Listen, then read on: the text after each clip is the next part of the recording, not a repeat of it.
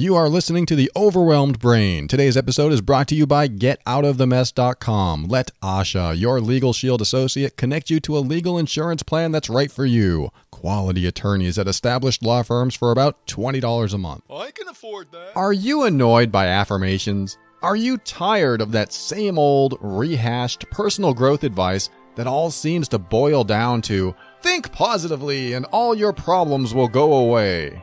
If affirmations feel like lies and positive thinking feels like denial, then I want you to get ready. The overwhelmed brain is here to help you create the life you want now.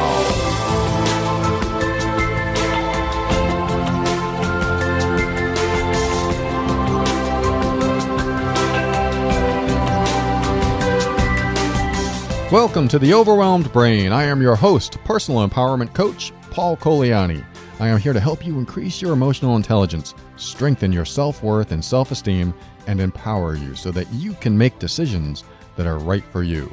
Everything I talk about on this show is my personal opinion and is meant for informational and educational purposes only. Always consult your physician before making any changes to your medical treatment. All right, I'm going to start the show with an email from someone who said, uh, she dated a woman several months back, and she made it a point to let me know she was two years sober and into her AA slash NA thing. I think uh, Alcoholics Anonymous and maybe Narcotics Anonymous. I thought to myself, oh, cool, finally someone who likes to work on themselves as much as I like to work on myself. But man, I was in for a real awakening. She turned out to be like your uh, funny guy. Just think positive and all your problems will go away. if you did a podcast on that sort of person, let me know, uh, which because I'd love to understand more. All I got were quotes from her AA book. I could not tell her I was down about anything. She finally broke up with me because she said I'm such a negative person and she was too scared to introduce me to her friends and family, etc. This was part of a bigger email that I received from this woman I'll call Marcia. And um, I actually read another segment of this email uh, another very interesting topic at the very end of the show, so stay tuned for that. It's about toxic people. I find it an interesting and fascinating question that she has, and I'll explore it then. But um, Marcia, yes, I get it. There are people in my life that definitely have the attitude of just think positively and everything will be okay. Uh, I think my mom is along that lines where she doesn't want to think of anything bad, so she doesn't talk about it. Uh, and what happens with these kinds of people, typically, I'm not saying always, because there are some people that can utilize or use this to their advantage and it works for them. I've talked about this before in another episode about positive thinking, but uh, positive thinking can lead to denial of what's going on in your life. Denial can lead to storing uh, negative energy or negative emotions in your body. So when you do not face something that is hurtful to you or harmful to you in some way, and you don't express it, you don't uh, heal from it, it stays with you. How do you know it stays with you? You feel bad. How do you stop feeling bad? The positive thinkers will say, just think positively. That way we can cover the bad feelings.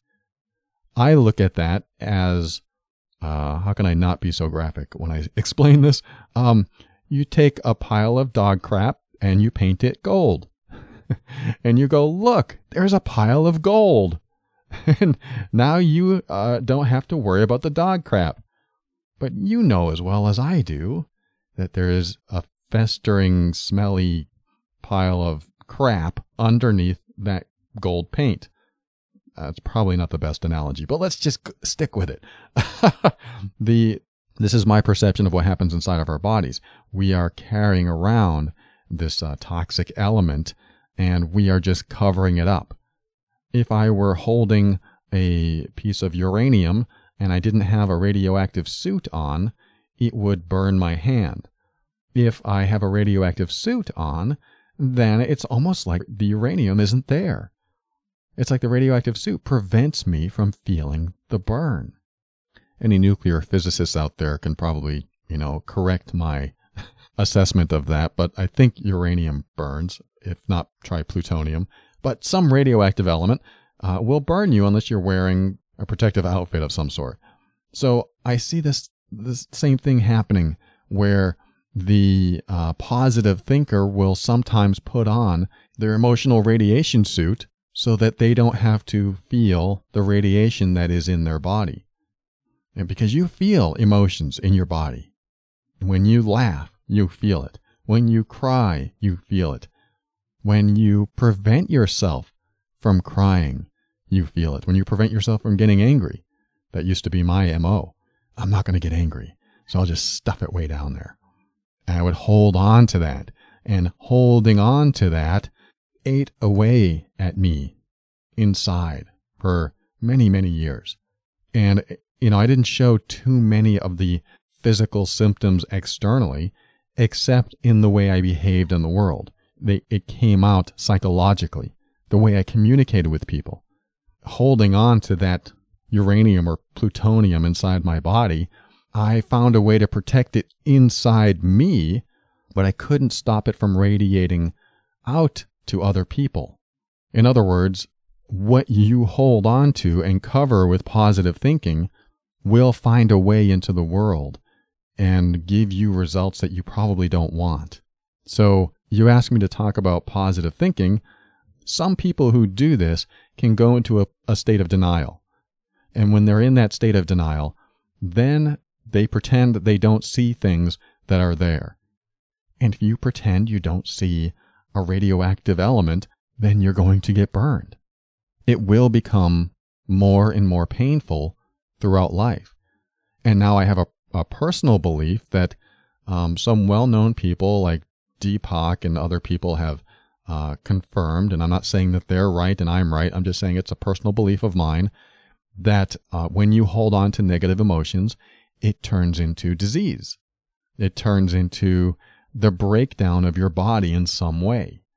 I'm not saying that's the only cause of disease. I'm saying that's one of the causes that I believe happens is that when you hold on to these negative emotions, thinking positively can squelch those negative emotions and keep them down there, causing them to continue radiating inside your body no matter how much uh, emotional protection you give yourself.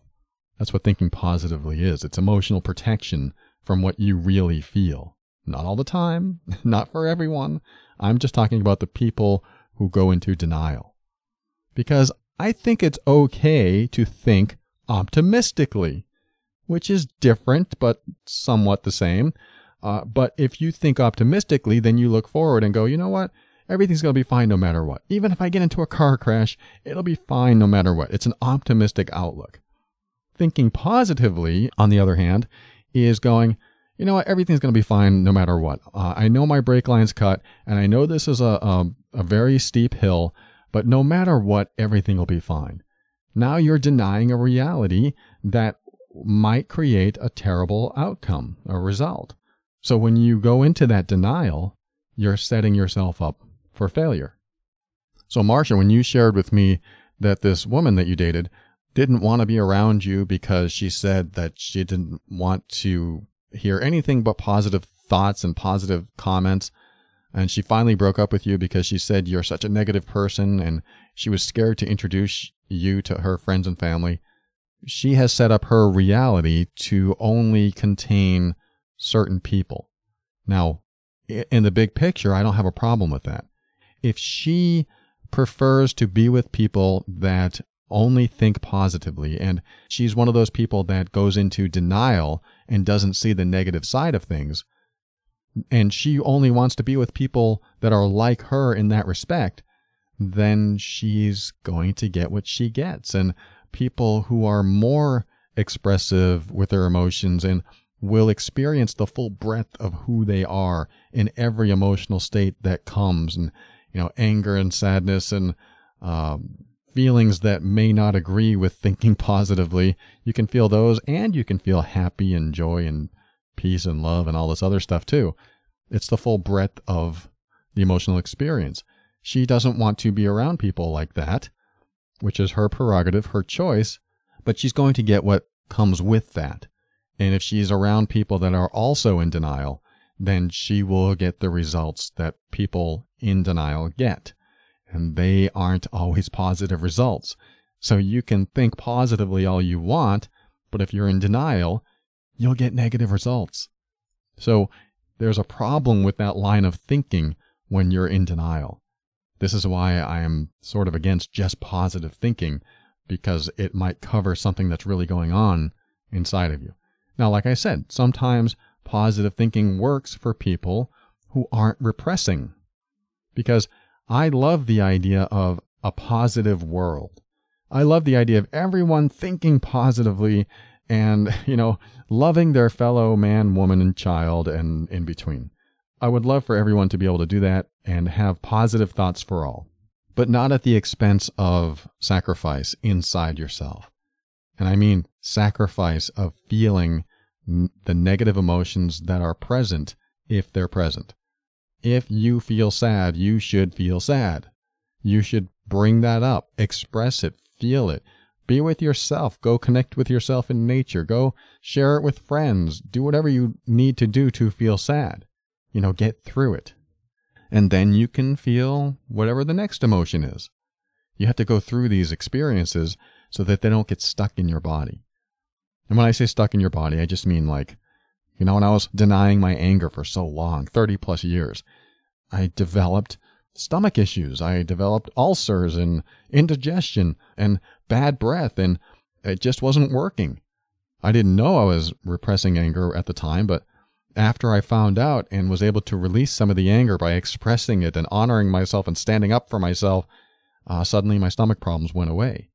And I started putting the pieces together, uh, going, wow, so if I hold on to negative emotions, it affects me in ways that I never connected the dots on before. It, it affects my stomach. It affects my health.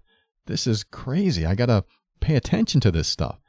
And that was one of the pivotal moments in my life when I realized that my life of trying to think positively, because I was one of those people, uh, not so much to the extreme that you might see. I just thought nothing was wrong, but there were things wrong. Uh, once that stuff started coming out, I started expressing it. I started crying from it. I started healing from it. I started uh, being angry about it and allowing that full breadth of emotional experience to happen. Then I started feeling release and relief, and life changed. Life got better. That's why I want you to express the full breadth of your emotions. I mean, yes, you have to choose uh, your the situation and the people that you're with to express those in front of, you don't have to necessarily uh, cry in front of your boss. Um, I mean, unless that's appropriate. I don't know. Uh, you don't necessarily have to get angry in front of your children. I mean, there are the, the right times for those emotions, but the idea is just not leave them in there. Don't leave them repressed. Express them. If you've heard me talk about depression, I believe depression is a three step process. You suppress your thoughts. So if you want to say something to someone and you don't, that's a suppression of thought. If you want to express yourself to particular people, but you're afraid to, that's, um, again, suppression of thought. Suppression of thought leads to repression of emotion. So you want to say something to someone and you're really angry with them. So if you suppress your thought, you suppress that expression, then you repress the emotion because you choose not to get angry at them. So now you have this stored energy inside of you, this emotional energy. So your suppression of thought leads to repression of emotion, leads to depression. And depression is when your emotions are stored for a long enough period of time in a deep enough place inside of you that you end up feeling almost nothing at all. It's like when you stop your negative emotions, you also stop the positive emotions. They're all drawn from the same pool. So if you want the quickest path to depression, don't ever tell anyone what's on your mind.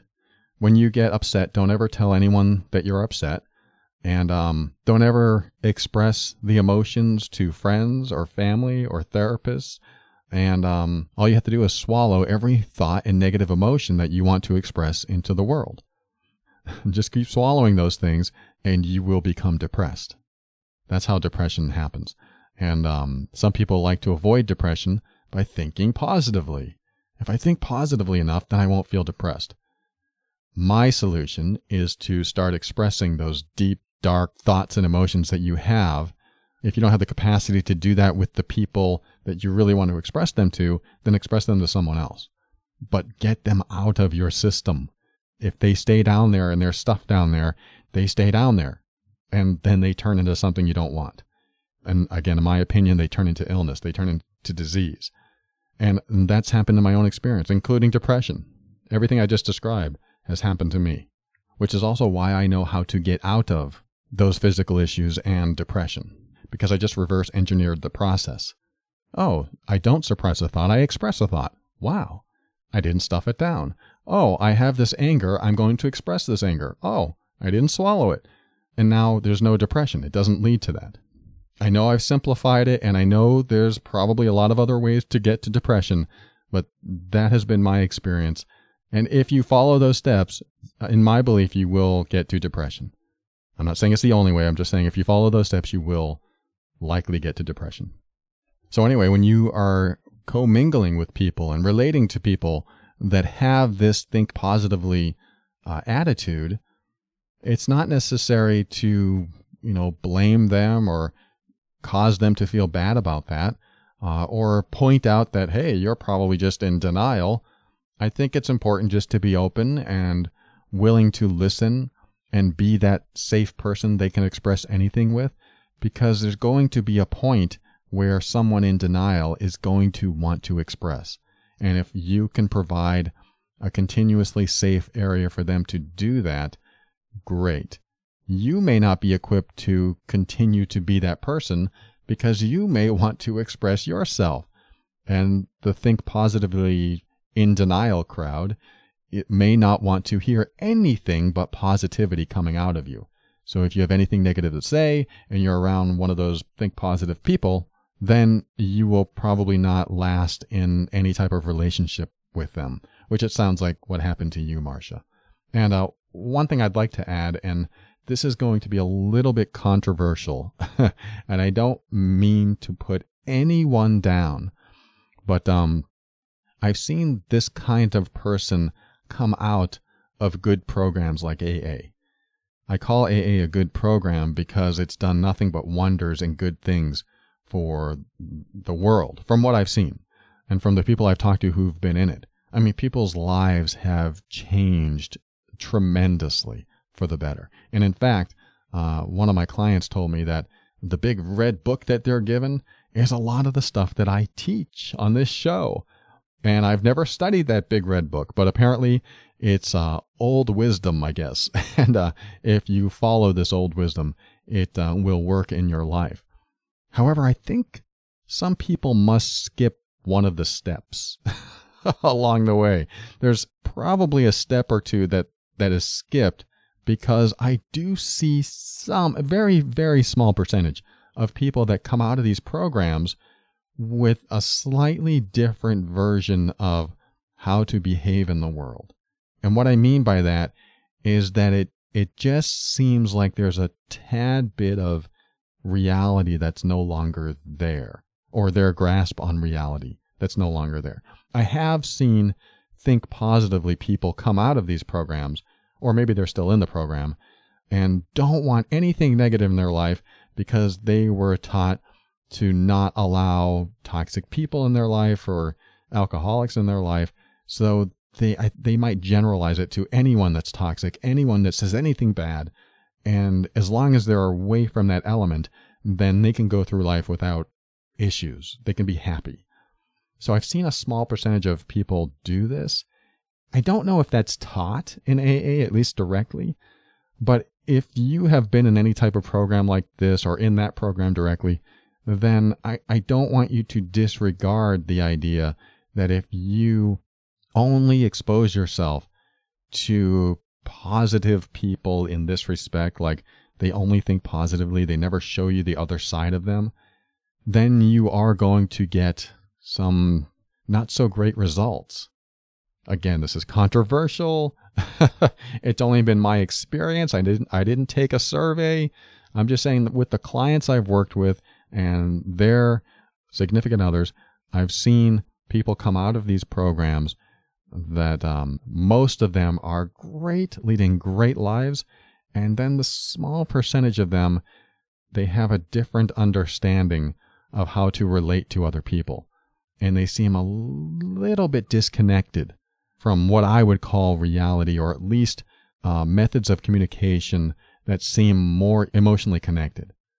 So that's all I'm going to say about this. I absolutely encourage anyone to look into AA. It's a lot of the same teachings as you find here. If you are in any type of addictive relationship where you're the addict, they're the addict, whatever, there's, I don't know, Co-Anon, like Codependence Anonymous, there's Al Anon, uh, there's the partners of Al Anon, there's uh, ACOA, like Adult Children of Alcoholic, which I am, and all kinds of programs out there.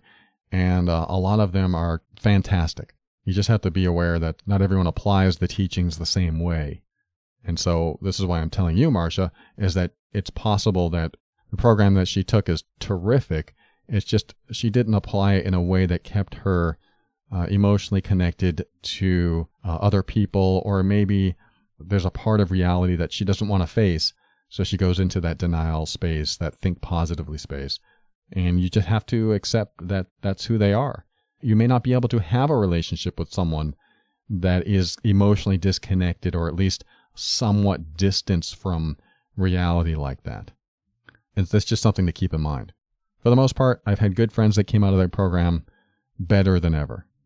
So, Marcia, there's my take on uh, positive thinkers. I hope that helps, at least with the ones that are in denial. The other ones that are positive thinkers that um, are loving life and living their life, good for you. if you can do that, I am 100% behind that. Keep going. I myself think positively and negatively. I think across the spectrum. It just happens. I like to experience it all. It gives me the contrast I need to continue moving through life, motivated and encouraged to continue learning more and doing more, and of course, healing more. Thanks for your letter, Marcia. We'll be right back.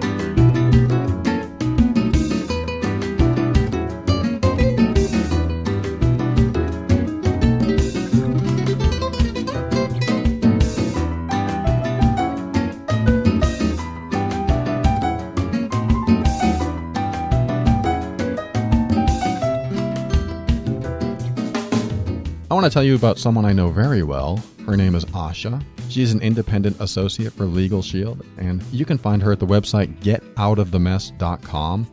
And she has been a plethora of knowledge for me and many other people who have called her regarding all kinds of things in life.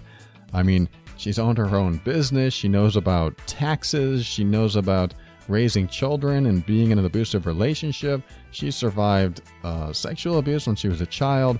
She was brilliant in school and she's brilliant in music. She is like um, an astrophysicist. No, she's not really, but I see her that way. She's just brilliant in so many ways, which is why I love tapping her for information. Anything to do with taxes, I can ask her. I'm not saying that you should call her and ask her about that because that's not what she does, but it's just nice to know that I have someone that I can just talk to about questions that I don't know anything about. And um, this is why she got into uh, Legal Shield. She became an independent uh, associate because she wanted to provide a service that you could ask any question about anything to. And anytime you have a question about the legality of something or the illegality of something, if that's even a word, uh, you can contact your Legal Shield representative and ask them that question. That Legal Shield representative is a real attorney. You can talk to attorneys for like $20 a month. And when Asha doesn't know, then I have to call Legal Shield, or she has to call Legal Shield because we both have the service. And um, what she does, her primary role, and just in case you've been listening to this show a long time and you still don't know what her primary role is, is to connect you with the right service. So if you're looking for a resource that you can call anytime you need legal advice, legal information, then have Asha connect you with Legal Shield. You can call her at 678 355 8777. And what she'll do is she'll answer your question to find out if this service is right for you. She doesn't like to sell it to anyone. She wants to connect it with people who can actually use it. So if you have any questions regarding if this service would be beneficial to you, give her a call 678 355 8777 or visit her website at getoutofthemess.com. I know she's getting to the point where she's just directing me to my law firm now. she goes, I don't know. I'm not an attorney. Here's call your law firm. That's why I set you up. I'm like, okay. so give her a call 678 355 8777.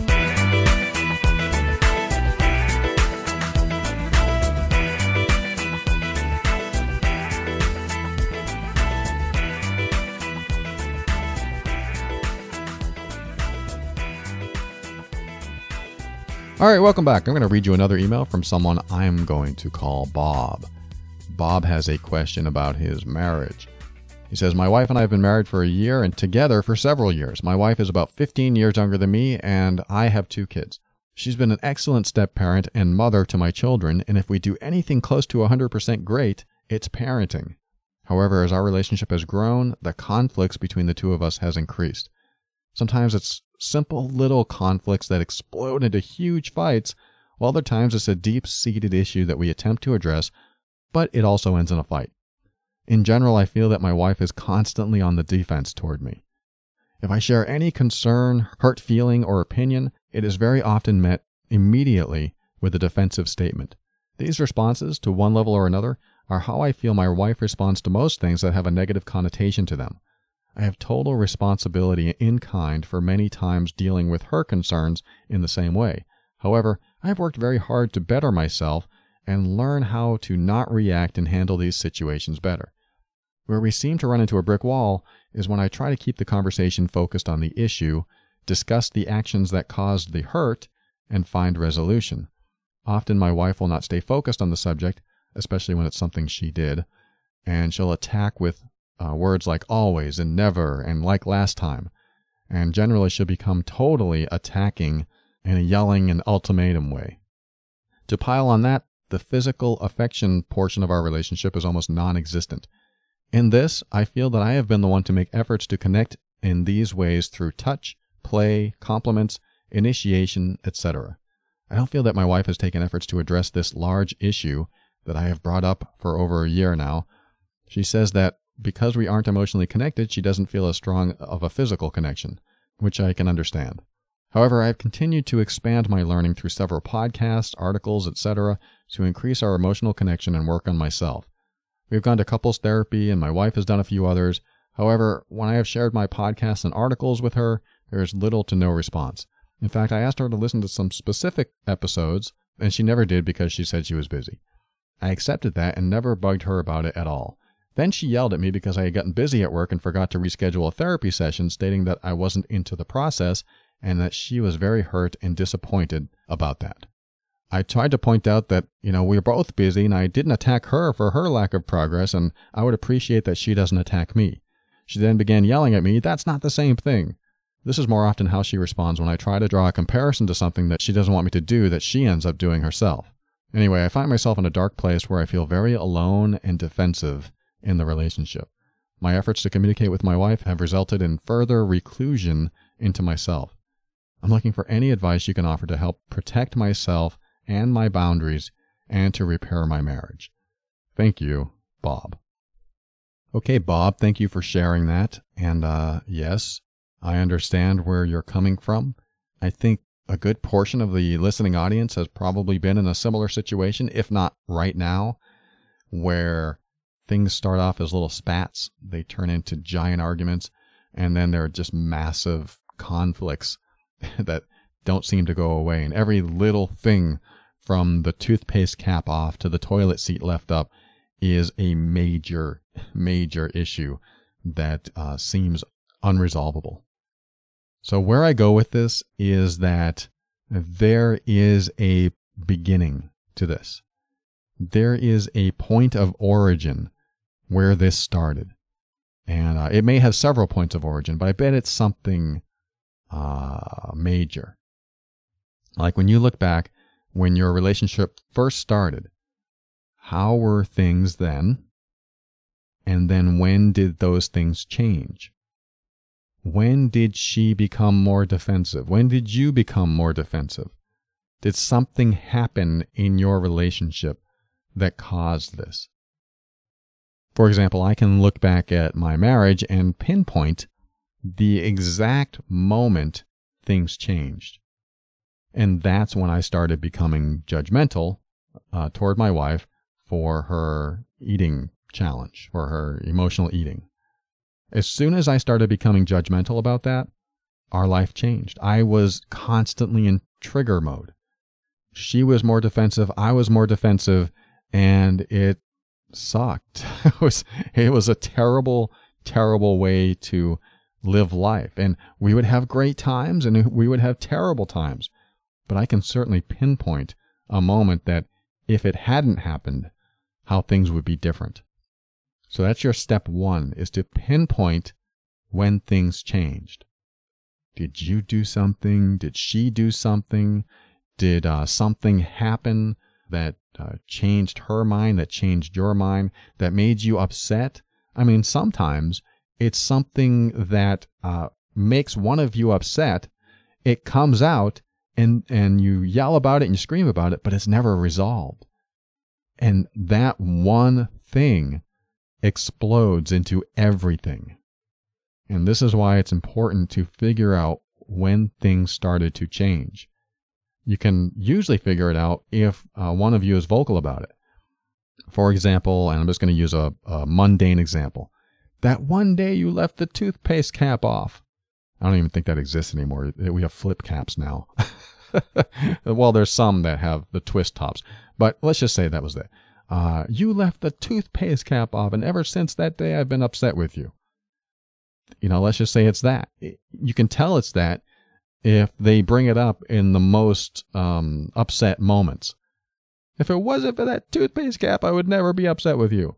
If the same thing keeps coming up over and over again, then there's some re- resolution that needs to take place around that moment.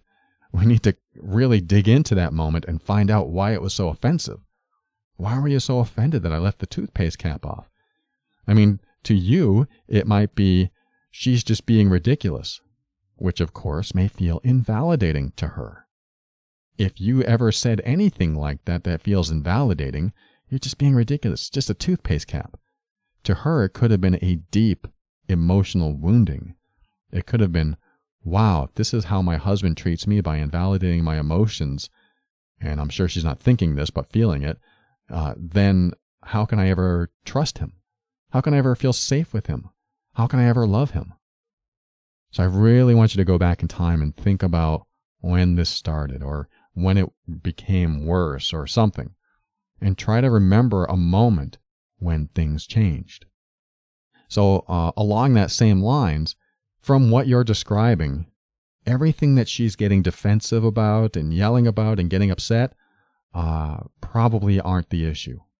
In fact, what I'm sensing here is that there's something bigger that's unspoken. Because someone who gets so defensive over that type of thing has something that they really want to say, but they're not saying it.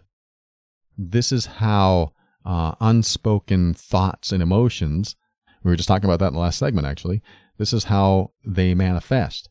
They become lashing out, they become incredible overreactions. And and when it's left unspoken, then everything is fair game. No matter what you do, you can put the toothpaste cap back on, but it's too tight. Now, that's game for an emotional overreaction. You can leave one dish out when you're supposed to wash all the dishes. That's game for an emotional overreaction. All of this stuff is open game for an emotional overreaction of some sort because she may still have something that she doesn't really want to talk about because talking about it might mean admitting something that she doesn't want to admit that might hurt her, that might hurt you. And I'll just say it, I'll be frank, I'll be blunt. Maybe she doesn't feel love toward you anymore. That's just one of many possibilities. But this is what happened to, in my life. This is how it manifested for me when I was in that 13 year relationship. The girl I was with started falling out of love with me. And she knew that I was so sensitive, and I'm just making a guess here. I'm assuming she didn't tell me because I was so sensitive that she didn't want to hurt my feelings. She still loved me, but she wasn't in love with me. So by telling me, it would hurt me too much. If it hurt me, she would feel bad about that. She doesn't want to hurt me. But what manifested was uh, the last two years of our relationship uh, having no intimacy. It was just gone. So when there's something unspoken, when somebody is uh, afraid or doesn't want to face the consequences of that unspoken thing, then it comes out in other ways. Because I can almost guarantee you that everything that she's defensive about isn't what she's really upset about. There's something underneath that. Now, one other thing that you mentioned was uh, where you seem to run into a brick wall is when you try to keep the conversation focused on the issue, you discuss the actions that caused the hurt, and then you find the resolution. The way you describe that to me and the way your um, email is written seems to be more along the lines of analytical than emotional.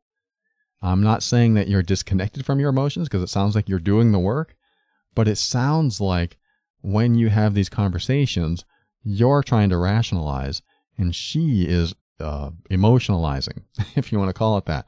So if she's in an emotional space and you're meeting her with logic, you can't meet. There's no middle ground. There's nothing common to connect with. If she needs you emotionally and you're showing up logically, saying, I don't know what you're upset about. This is exactly what happened. I'll show you A, B, C, D, E, F. That's why it happened that way. She's not going to meet you there. She'll never meet you there. What she's looking for isn't logic. She's not looking for that. She's looking for something else, probably at an emotional level. So there's nothing wrong with the way you wrote your email to me. In fact, even at the end, you said, I find myself in a dark place where I feel very alone and defensive in the relationship. I mean, there's some connection to emotion right there. My efforts to communicate with my wife have resulted in further reclusion into myself. I am looking for any advice you can offer to protect, help me protect my boundaries and repair my marriage. There are some logical sounding statements in there, but uh, I really like how you said, I find myself in a dark place. I mean, how does that feel to be in that dark place? Because this is probably what your wife needs to hear. I feel scared. I feel alone. I feel like if I if I can't please you, then I'm not worthy. I, I feel rejected. I feel abandoned. I feel this and this and this. And really feel those things if you feel them. Because if your wife is in an emotional space, she needs to connect emotionally. And I find this in a lot of couples where one is more logical and rational and the other one is more emotional and they can never seem to, to see eye to eye. They can't find common ground. The emotional person will be like, you just don't understand. The logical person is like, you don't understand. and they're coming at it from two different angles. So, how can you meet in the middle? Well, let me put it this way with the emotional person, it's so rare that they're going to meet you at a logical place when they're in their emotions. I'm not saying they can't do it. I'm saying when they're in the emotional state, they need an emotional connection. Now, what does that mean? It's different for every single situation. But I guarantee you this if my girlfriend was crying and she felt scared, I'm going to feel protective and loving toward her and show her that I'm there for her. I'm not going to explain anything to her. I'm just going to say, hey, I'm here for you. And if she pushes me away and she just says, I'm mad at you, which is possible, then I'm not going to jump into automatic defense saying, well, you have no right to be mad at me because I didn't do anything wrong. I'm going to ask questions like, oh my God, what did they do? Well, you, you said that you didn't like the way I drive. And instead of going, well, you drive terribly. this is a fake conversation. Uh, just so don't jump to any conclusions here. But let's just say I said that. You drive terribly. Now I'm on the defense. I'm not connecting with her emotionally. I am explaining to her why I feel the way I feel. That explaining is very hard for someone in an emotional state to, to connect with. The explaining is almost an invalidation of where they are. And then she might say something like, You're so awful. I can't believe you think I'm a bad driver. And I could continue my argument. Well, you are. I've seen you not use your blinker. I've seen you weave in and out of traffic. I could explain all of that. And then I'm right. then, as long as I'm right, I win the argument. And I keep my dignity and my integrity. And is it that important to keep those things? Is it that important to be right just to prove her wrong? Where I'd like to go is, why are you so upset about this? And now she might get mad at that. You don't know why I'm upset about this? So I might say, well, how, how have I upset you? I don't want to upset you. Then she might say something like, you make me feel like you don't love me. You make me feel like you don't respect me. You make me feel XYZ. She may say anything from that point on. And now I'm looking for those emotional words that I can connect with and go, wait, you, you think I don't love you? Oh my God, that's not true at all. I love you so much. Well, why would you say something so disrespectful?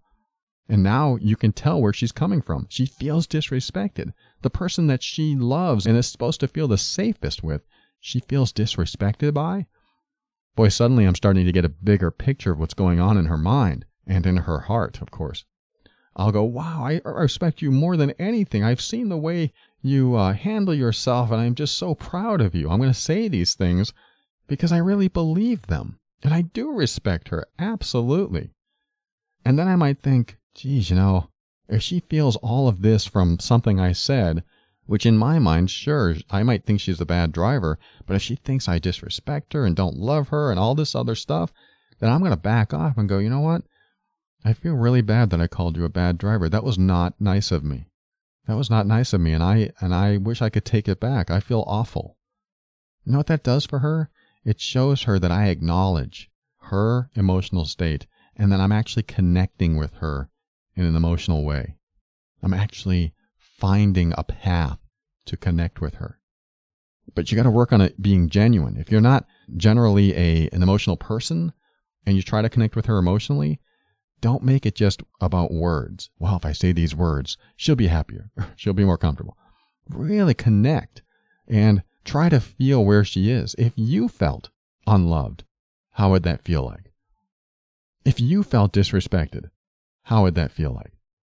Again, you want to listen for those emotional words coming out of her. And that's what you focus on. And then you realize what you're doing to cause her to behave in such a way cause her to react. Again, it's rarely about what's happening in the moment. It's more about something stored in there or something that you've activated because there's an emotional space that she gets into that you may need to connect with. If you don't connect with it, you've lost it. And she's going to have something unspoken, something unhealed, something unresolved for next time. And it's going to continue being there and probably continue to get worse. So that's my only advice to you is that look for that origination. Try to figure out where it started. And maybe you can uh, unravel some mystery there. And then, of course, connect with her in that emotional space. Don't focus on being right.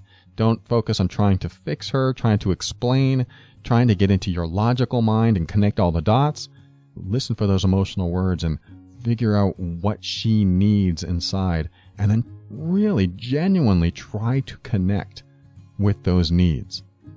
That's the best path of success that I can think of for your situation where it's just explosion after explosion because there's something unresolved. There's some unmet need. And hopefully you can meet her needs and uh, open up some more healthy dialogue in the future. I wish you both the best. Thank you again, Bob, for writing. And thanks for listening. Uh, we'll be right back, say some thank yous, and close the show with um, something else I'll talk about. be right back.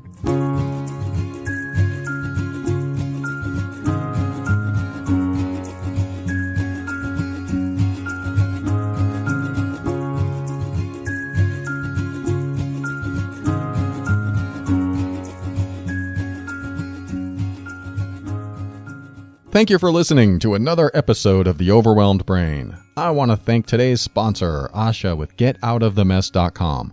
This is a great service. Uh, she calls it legal insurance, and she uses it, I don't know, once a week. I, I, think that's exaggerating. She does use it a lot and uh, asks them any questions that come to mind. And so can you. If you're in the US or Canada, give her a call at 678 355 8777 and just ask her if this service is right for you. You can also visit her website at getoutofthemess.com. And let me ask you something. We talk about relationships a lot in the overwhelmed brain. Are you in a relationship that you feel is, I don't know, all about the other person? Do you ever get your needs met or are they placed aside in a way that seems justified but feels wrong? Is your intuition telling you one thing, but your partner converses it away as if it were nonsense? If so, get the Mean Workbook. It's going to reveal some pretty deep, unspoken behavior in your relationship and may give you and your partner just what you need to talk about what might be covert or even overt manipulation or emotional abuse. If you feel like you're going crazy in your relationship and you don't even know if you can trust yourself or your instincts, get the Mean Workbook. Work on it by yourself or even with your partner. There are some truths that you may not even know about, and then there are some that you may not want to know. But it's about time you learned what they were so that you can start healing and growing together, or just figure out that it's not meant to be. Visit theoverwhelmedbrain.com forward slash mean, M E A N. And I want to thank the patron members for their support of this show. The patron program is a great way to show your support if you've received value from this show. And I also give back by offering private episodes, workbooks, worksheets, and even email coaching, which I've received a lot of good feedback on. Visit patron.theoverwhelmedbrain.com if you're interested in supporting the show like that or just want um, all the goodies that come with it. And thank you to existing patron members that have shown their support all this time. And another way to show your support, you don't have to become a patron, but you can click on the Amazon link at the website, theoverwhelmedbrain.com. The Amazon link is the easiest way to give back, so if you've been listening for a long time, or just today, use that Amazon link every time you shop. Your shopping habits make a difference and are a great way to support the show. Finally, thank you to Kevin MacLeod of Incompetech.com for some of the music transitions in The Overwhelmed Brain. All right, as I told you, I'm going to read you another segment of an email that I received from someone I call Marcia. And she asked a great question on the word toxic. She said, There seems to be a popular buzzword describing a broad range of characteristics in people, and it gives me a headache every time I hear it. The word is toxic. I'm not even sure if it's a noun, adjective, or verb, but I hear it being used all the time. I hear it from friends. They'll say, That's it, I'm deleting all the toxic people in my life, and it feels great but most often I read it in many self help or advice columns, even in your podcast. Before the word toxic, what was used? Angry, cruel, broken, hurt, or perhaps even evil? To me, calling someone toxic puts the blame on you for not being able to handle someone else's behavior. We all have issues and pain that needs healing in our life, and not everyone's personality or energy is going to resonate together. But to call someone toxic, rather than saying something like, their personality slash behavior makes me uncomfortable and I don't know how to handle it seems like a cop out. For example, I have an alcoholic uncle who I've witnessed being abusive to many of my family members, and I've seen him go into psychotic rages. It'd be a no brainer to call him toxic, but I know better. He was hurt so bad from a divorce and other things from his past and never got whatever healing he needed. He's a drunk, unhappy, and totally dependent on his sisters who coddle him and won't get him the psychological help or meds he needs. Because he's family and living with my folks, I have no choice but to learn how to safely interact with him, but at a distance. Another example would be me being described by the last woman I dated. I don't see myself as being negative or toxic in any way, nor do my friends, colleagues, or family. But she did in the short amount of time that she knew me. She could not handle the range of emotions that might stir her world up out of her control. Maybe that is the reason why people label other people toxic to begin with. It's a type of behavior we see in others that we feel we are not equipped to handle as we may lose control. Does that make sense? So, my point is by calling someone the vague word toxic, we are really blaming the other person for a weakness that we have within ourselves. Perhaps better communication between people, or just the acceptance that the other person is going through something and that their behavior triggered some sort of fear in us, is what we need to address. I just feel people should be a little bit more compassionate and patient with each other and not be so quick to write someone off by name calling and then running away. Because we'll keep meeting this sort of person with this behavior again and again. And we can't keep pointing fingers, blaming, and running when we can grow more by learning how to be present with them. And you give great examples of how to do this in your podcast all the time. I'm not saying we have to interact with everyone we don't want to, but sometimes, like at work or with family, we have to. All right. Thank you, Marcia. Like I said earlier, this is a uh, very interesting question, and I wanted to address it because I do use the word toxic a lot. I use the word toxic all the time. When I think of toxic, it is a um, analogous to you know toxic waste, and somebody might go, "You're you're labeling someone as toxic waste," and that's not what I'm doing. That's not what I'm trying to do. Although I do know people in my life that I would equate to toxic waste at some level. It's true. I have this in me. I can look at them and go, they are just like toxic waste. I do not need that person in my life. I choose to be without that person. That's not what I mean when I say the word toxic, but I can understand how you might see that um, calling someone toxic is really not giving them the compassion, the empathy, uh, the understanding that you might need to give. So here's my take on this. Um, when I use the word toxic about someone, I think of it as the effect of toxicity. I'm not necessarily saying that they are some sort of toxic element that everyone should avoid. Although, again, sometimes I might mean that, depends on the person. But in general, I believe a toxic person is capable of causing harm to you, regardless of your level of personal growth. Even me, in the space I'm in now, of everything I learned about personal boundaries, about values, about showing up in the world authentically, about standing up for myself no matter what, even now, I still consider my stepfather toxic to me. Why is that? Well, it's not that I can't handle his behavior or how he behaves around me and other people. It's that I choose not to. And I think that's a big difference. I understand what you're saying. You're saying that, hey, if someone is uh, toxic around you, what do you need to do to become the person to be able to handle that behavior?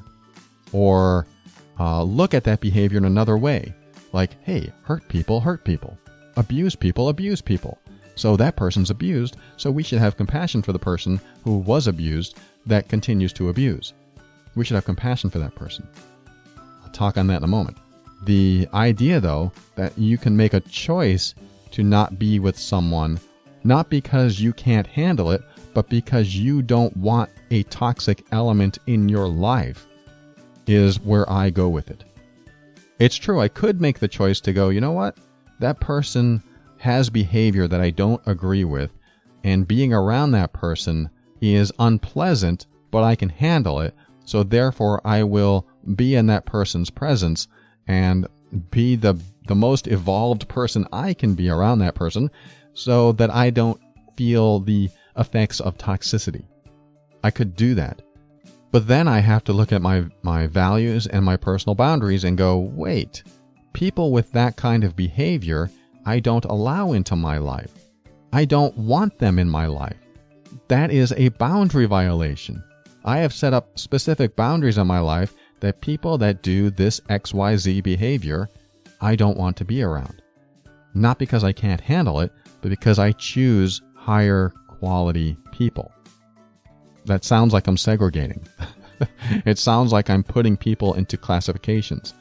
I am. I do put some people into classification. There's two classifications toxic and non toxic. so if you don't like the word toxic, then that probably doesn't resonate with you.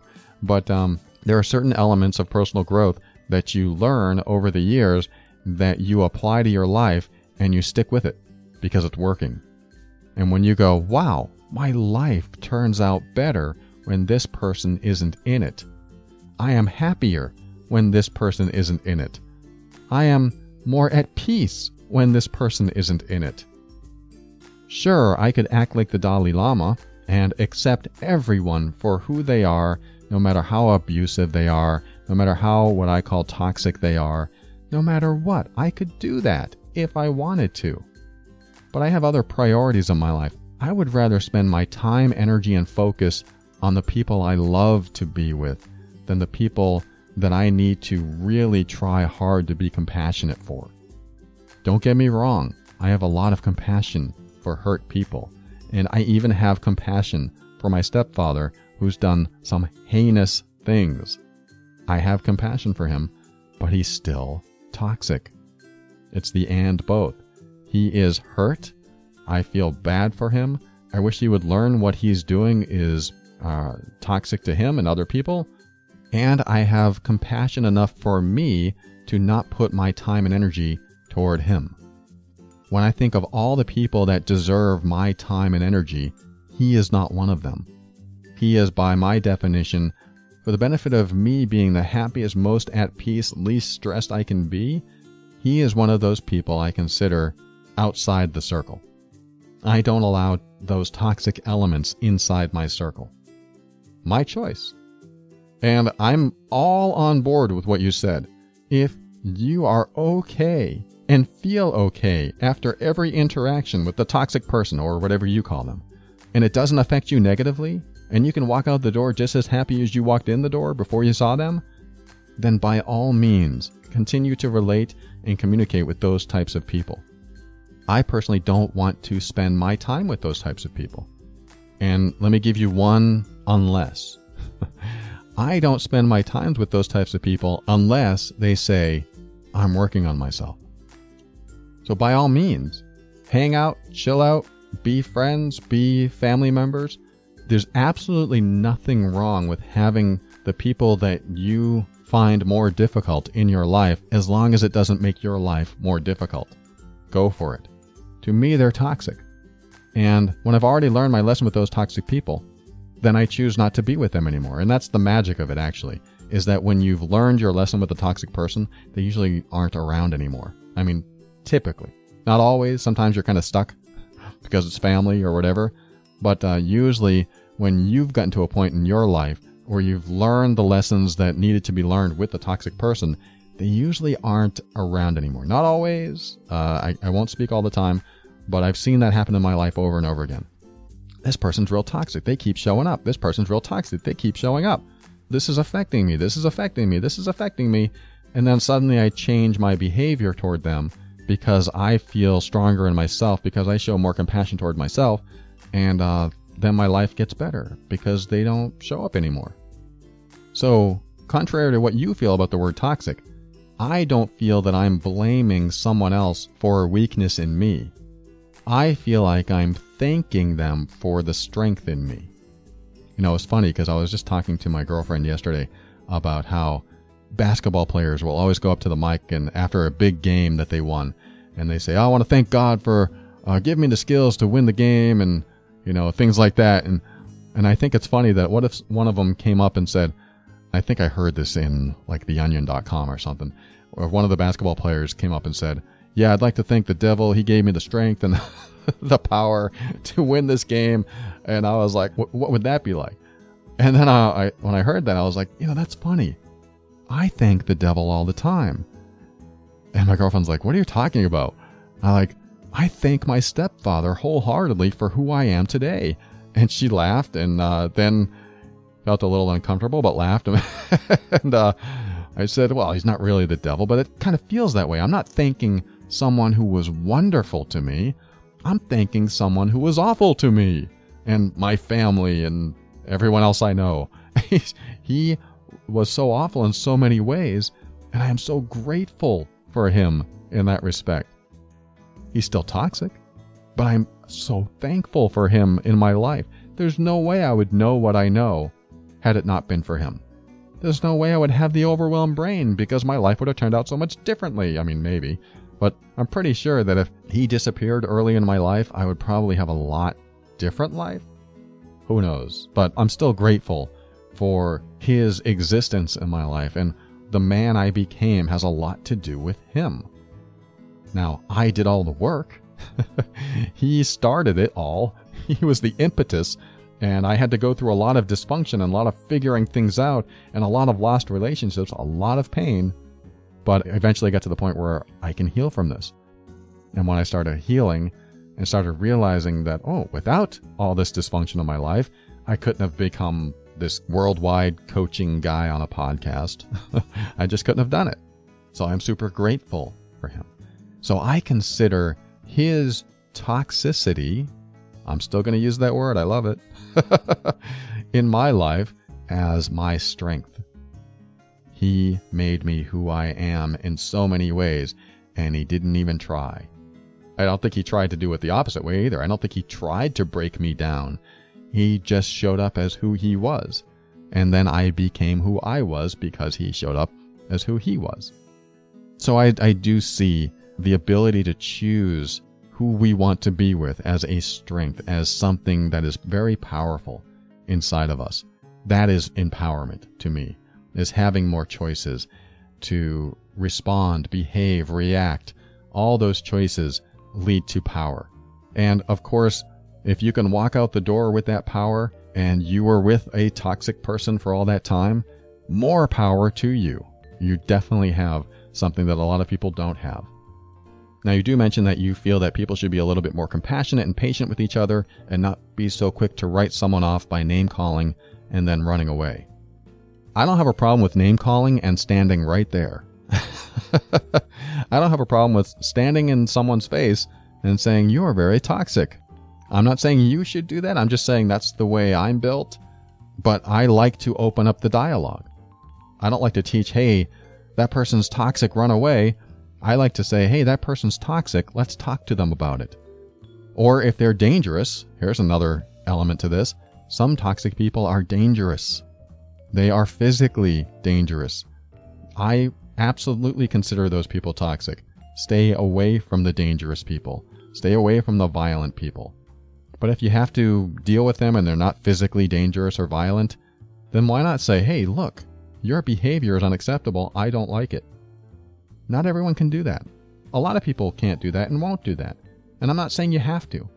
But I am all for someone who's in a space that, yes, may need more healing to do with this person but to stay away from the person. My whole point with toxic people, when you have them in your life, and no matter what you do, no matter how much you heal, no matter how well you show up, how authentic you show up, and they're still causing problems in your life and they're lying to you and they're betraying you. When those kinds of toxic people are in your life and they won't stop doing it, I mean, who knows? They're stealing from you. There's all kinds of ways for someone to be toxic and you've tried everything you can, then it's good to distance yourself from them. I always say you can love and be compassionate from afar. Just love and be compassionate from afar. It's not running away, it's protecting yourself. And if you really feel like people should work on themselves to the point where they keep those kinds of people in their life no matter what, then I might start to point at a little bit of enabling. The only reason I say that is because if we choose to stay around people who are toxic and they can see that they're not driving anyone away, then what gives them the incentive to change? I mean, sure, you can have a conversation with them, but hey, you're still coming over all the time, so I guess what I'm doing isn't so bad that you never leave. I like to give toxic people accountability. If you still behave this way, I won't be here anymore. How about that? you will be held accountable. Because if I don't show you accountability, then you'll continue to behave in a way that is damaging to our relationship and damaging maybe to other people too. So I'm not going to stick around while you behave that way. So I'm going to say that uh, maybe we can agree to disagree on this, Marcia. I mean, I still didn't give you my definition of toxic. maybe I will. I'll give you my definition of toxic. Are you ready? Let's call it an adjective. Toxic is a person or environment that makes you feel ill. And that's regardless of your level of personal growth. Because my goal isn't for you to become compassionate toward those who abuse you. My goal is for you to feel empowered enough to walk away from the abuser with strength and courage, knowing that you are doing the right thing for you.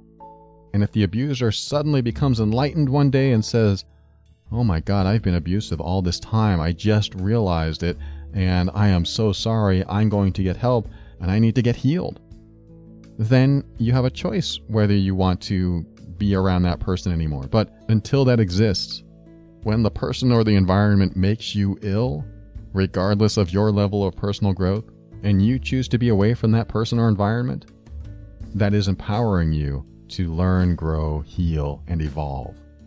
And let's just say you're right. Let's just say that we haven't developed compassion enough for the hurt people that hurt people, for the abused people that abused people. If that's true, then we still need to be away from them for us to go through our healing because being around them keeps us under their influence in their toxic space. And when we're in that toxic space, we don't have clarity within ourselves. There's always a cloud following us, and we're not sure how to get to a better place in ourselves. So, absolutely, just like I did, I spent many, many years away from my stepfather.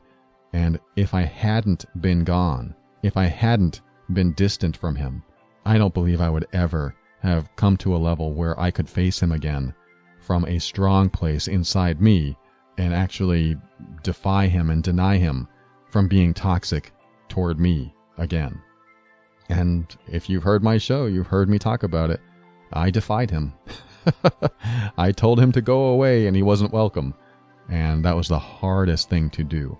But I don't believe I would have had that strength or courage or confidence to do that had I not been away from his influence for that long. So there's my opinion. Whether you agree or not, that's fine. I just know that there are some people I don't want in my life and some people I do want, and I love pouring my precious time and energy into those people instead of the ones that really don't have my best interest in mind. But maybe that's just me. So, what I'm going to do is just keep an open mind and step into my power. And I'll be firm in my decisions and actions, and I want you to do the same thing. Step into your power, be firm in your decisions and actions too, so that you can create the life you want. Always take steps to grow and evolve. You are powerful beyond measure. And above all, and this is something I absolutely know to be true without a doubt, you are amazing.